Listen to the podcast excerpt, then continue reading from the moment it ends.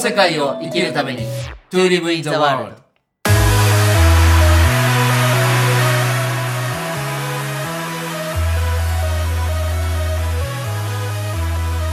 大ちゃんこんにちはこんにちは、なんさん。おそらくこれを配信してる頃はもう梅雨明けになってると思うんですけどいいですね。なんかね結構今年の梅雨はなんかはっきりはっきりジメジメしてたっていう印象がすごいあるんですよねあ、そうですか。なんかね去年は結構空梅雨だったような印象があるんですけどなんかうんある日いきなり暑くなったみたいなねあー、なんかそんな雰囲気ありましたね。うん、なんか今年はね、梅雨がちゃんとこうジメジメしてたし、なんかうん紫陽花もどこ行っても綺麗に咲いてたので、あー、綺麗でした、綺麗でした。まあいよいよこう夏にね、突入していくんですけど、今日実は大ちゃんと共有したいテーマが、眠ること。 いいね、眠ること大好きです。睡睡眠、さっきもね、ちょっと始める前に話したんだけど、大ちゃんって一日どれぐらい寝るんですか もうあのね、寝ようと思ったらずっと寝れますよ。羨ましいなお昔からあの、私ね、寝つきがすごく良くて、お休みって言ったら3分ぐらいで寝れるんです。あ、そこ一緒だな、僕と。うん。で、あの、もちろん途中で目覚めるんですけど、寝ようと思ったらやっぱ何時間でも寝れるし、もうね、私ね、寝るのがすごい幸せなタイプなんですよ。あそれあーじゃあい今は大体どれぐらい睡眠平均時間今はでも6、7時間ぐらいですかね。強く寝れるねでもななぜね今日今回このテーマ上げたっていうと僕はね本当中学生ぐらいからはい。ショートショートスリーパーなんですよ。うん。どのぐらいなんですかえーっとね今それでもこう走ったりいろいろこう早起きしてる生活にね今年になってから変えたのでそれでもねやっぱね5時間5時間半ぐらい。うん、短いですね。それまではね、5時、だいたい出版社で現役でやってた時はね、ほんと4時間とか3時間半。すごい。いやいや、寝れないんですよ。で、5時間以上、こう、うたた寝とかね、しちゃったらもう体が痛くてしょうがないんですよね。えー、だからもう自分で、あ、俺はショートスリーパーなんだって決めつけて生きてたんですけど、うん、ただちょっとやっぱりね、大ちゃんに言ってるみたいに、3月ぐらいから、まあ、走ったり、食べるものをちょっと見直したりしてるうちに、うんうんやっぱり睡眠時間少なすぎるなっていう自覚しましたね。なるほど。で、いろんな睡眠の本を買って、 睡眠の本を買って、研究しながら、それでもね、1時間、1時間半ぐらい、ようやく伸びたぐらいかな。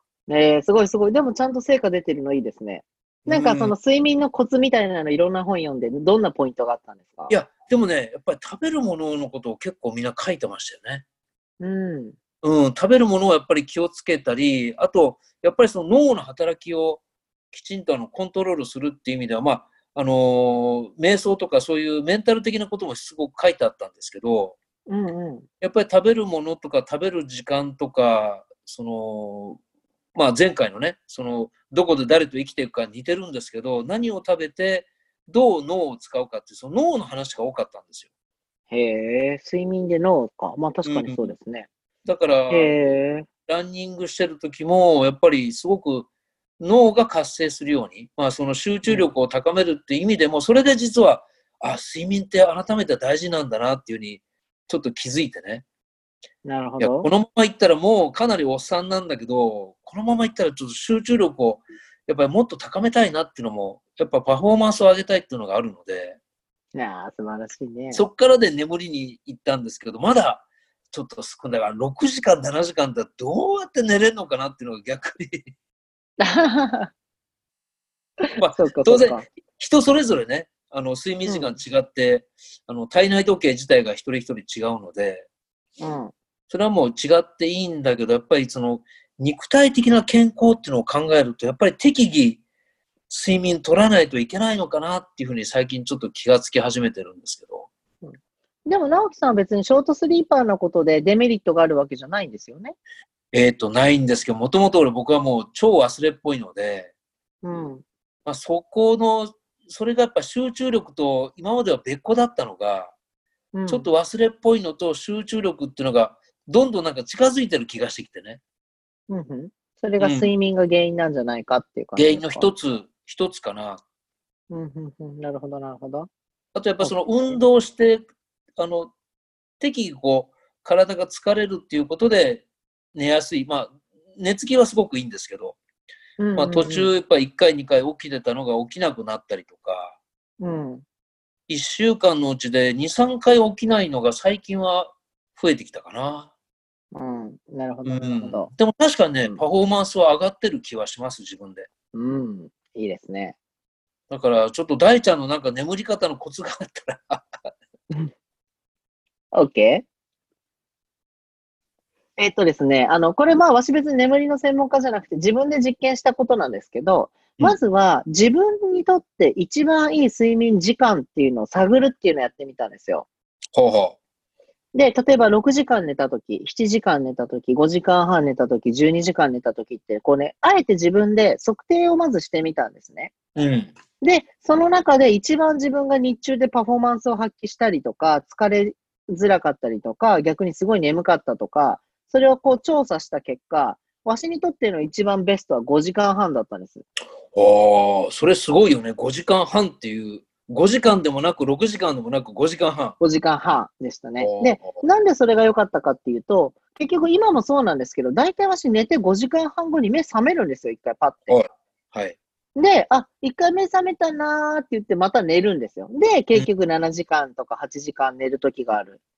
で、実はそのパッて起きる自分の体内時計とか仕組みみたいなものが、はい。それを自覚することによって、実はその時間に起きた方が、一日も長いし、パフォーマンスも高いっていうのは私知ってたので、なるほど。そう。っていうのがまず、自分の一番適切なパフォーマンスを発揮する睡眠時間を知るっていうのがまず一つ。うん。で、もう一個ってね、私ね、睡眠とね、腸内、腸あがすごい関係してると思ってて。関係してる。してまあす。そうなんですね。うこんれはもう自分の実体験なんですけど、本当にね、食べるものとか自分の腸の状況によって、全く寝つきが変わるんですよ。あ、もうおっしゃる通り。うん。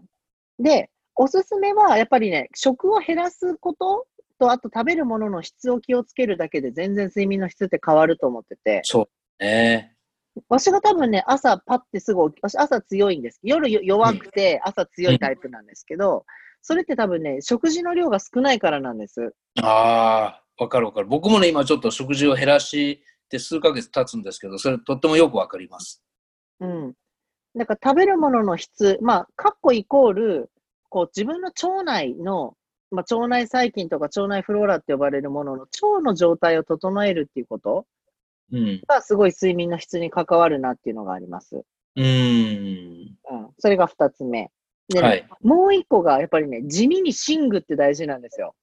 あ、枕とか、ベッドとか。そうで。す。枕とかベッドとかが自分の体に合ってるか合ってないかで、あとその上にかける布団の重さとか、肌触りとか、あとね、寝巻はい。きで全然違うんです。これなんでかっていうと、私、多い時年間100泊ぐらいホテル暮らしだったので、うんホテルの毎日違う布団に寝るってはいなかなかないじゃないですか。ないないない。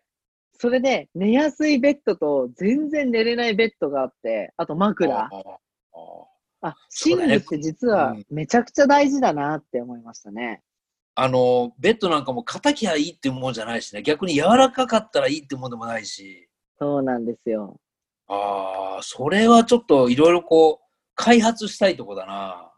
うん、あのね、多分まあ1日6時間寝るとしても人生4分の1はベッドの上だとしたら、うん。全然ね、あの、数十万ぐらいの寝具を買ってもね、いい買い物なんですよ。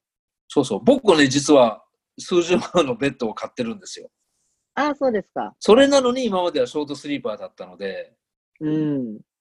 そうそう、やっぱそれり寝具で、と変えてみるか、もしくはさホテルとかいろいろ泊まりに行った時に、うわ一番いいなって、よく寝れるなっていうものを探すのありですよ。あ、それは確かにそうですね。うん。うん。もしくはね、布団の方がいいっていうパターンもありますしね。そうですよね。うんそう、あと寝畳巻きがいい。うん。寝巻きって今、大ちゃんはジンベエを着てるんですけど、それで寝てるの。そうです、そうです。私は夏はジンベエ、冬はサムエがパジャマなので。ええで、それもね、やっぱりね、全然違うんですよ、質が。なるほど。去年買ったね、ジンベエが、もうね、着た瞬間にね、ふわっってこう、 おーこれはみたいなので、もう、いるだけで幸せになるやつとかがあって、それは素材素材的にってことそうです、そうです。朝の素材だったんですけど、麺朝だったんですけど、えうー、ん、まあちょ、ちょっと寝具にこだわる、パジャマにこだわるだけでね、全然変わりますね。あうあん。あとね、さっきあの、ちょっとだけおまだいはけ、い四つ目の最後のおまけだけ言うとう、んあと体温の調整です。なるほど。体温をちょっと調整するだけで寝方って変わるので、眠りが深い時って大体体温どのぐらいで、浅い時って体温どのぐらいかとか、寝つきが良かった時、悪かった時って検査すると、多分体温すごい関係あると思います。うんおまけね。そうなると、その、まあこれ女性に多いですけど、寝るときに靴下履くとか、まあ体温が低めの人は、ちょっと若干上がるような工夫をするとかね。うん。うん。まあ逆にた体温が高すぎる人ってのはちょっとそんなにいないと思うんですけど、やっぱり低い人は多いですよね。低体温の。うん。みたいですね。うん。いや、さっき大ちゃんが腸の話をしてくれたんだけど、はい。ちょっとまあ、あの、食事してない人がいることを願ってのはあれですけど、うんちの形も結構腸の動きとこう連動していくじゃないですか。ああ、みたいですね。そう。だから僕今食べるもの気をつけて適度に1日5、6キロ走って睡眠が少し増えたら、まあ面白いことにね、うんちが本当ね、あの、切れずにバナナみたいなこう、スーッと出てくるんですよ。うん、健康な状態ですねこ。れはうん、多分あの、出た時も今まで感触が違うし、実際多分、なんかいいんでしょうね、腸の調子が。うんうんうん。そういうのも観察するといいですよね。そうそうそ私う小学生の時とかって、なんでおしっこって白いのと黄色いのがあるんだろうみたいな。でああも。ちろん便もね、いろんな形やね、あの、はい形態があるから、ネットで調べると結構出てくるんですよ。そうであすね疲。れてる時は黄色いんだとか、うん。栄養が抜けてる時は白なんだとか、なんかね、意外と自分の体のことなのに知らないこと多いので、多いですよねね。睡眠を皮切りに、ぜひね、ご自身の健康、やっぱ睡眠と食事と運動ってもう三大原則なので、そうですね。ちょっと興味あるなと思う人は、ぜひね、睡眠っていうのを調べてみていただいて、で、体のこととか、排泄のこととか、もちろんね、少し興味持つとね、変わると思いますね。そうですね。まあ、それが実は前回の50回目の時に言った、やっぱり続けることっていうつ持久力にも多分つながってくると思うし、うん。いろんなアイデアを出すようなこう思考力にも多分つながってくると思うので、そうですね。まあ、眠りを入り口にちょっと自分の体のことをせっかくの機会なんでこう見てみるのもすごく、ね、これから夏が始まりますので、うん。あの、やってみてもいいかもしれませんね。うん。結構ね、心が病んでるって思ってる人の半分ぐらいがね、実は体が壊れてるだけっていうことは結構ありますよ。そうでしょううね。ん、なんか心の問題だと思ってカウンセリングとか来ても一向に治らない人っうて、ん。体のどこかに不調和が出てて、それが心のあテるーあマると。して出てるだけっていうのが結構あるので、うん。うん、なんかい本や当健ほんと食べ康第一。うん、そうですね、だからすごく過剰にこう甘いものを取りすぎていたりとか、はい。まあ、果物果物もね、すごく美味しいんだけど、やっぱり果糖が結構充実してるので、やっぱり何でもこう、まあ、それも年とともに多分変わってくると思うんですけど、食べ方って。うんそれはね、すごく考えた今日この頃ですね。うん、そうですね。なんか大ちゃん、今年の夏は何か予定してるものがあるんですか夏の。今年の夏、うんまあ、あの、ぶらり旅を続けるっていうところはありますし、うん。あとまだね、沖縄でね、回れてない離島が残ってるのを全部制覇しちゃいたいなって思ってます。あ、この今年の夏のうちに。いそうです。あの例えば、パナリ島とか聞いたことありますや、え、それ日本そう、日本なんですって、パナリ島っえーて。知ならんかなねい知ら、ない。小浜島とかさ、ケラマ諸島とか、ハテルマとかは聞いたことあったんですけど、パナリ島っていうのもあるんだとか、意外とまだね、知らないえー離島もたくさんあったので、それなんかなんもう、当は然い飛行機じゃなくて、船でしょ、フェリーです、フェリー。なるほどね。いやー、ね、今もうほとんどざ大ちゃんとこのズームで収録してるので、その行ったことない離島からなんかやり取りできたらいいな。 いいですね。やりましょう、やりましょう。またぜひ、いやあの夏も、今年の夏もよろしくお願いします。はい、楽しみです。はい、大ちゃん今日もありがとうございましあた。りがとうございます。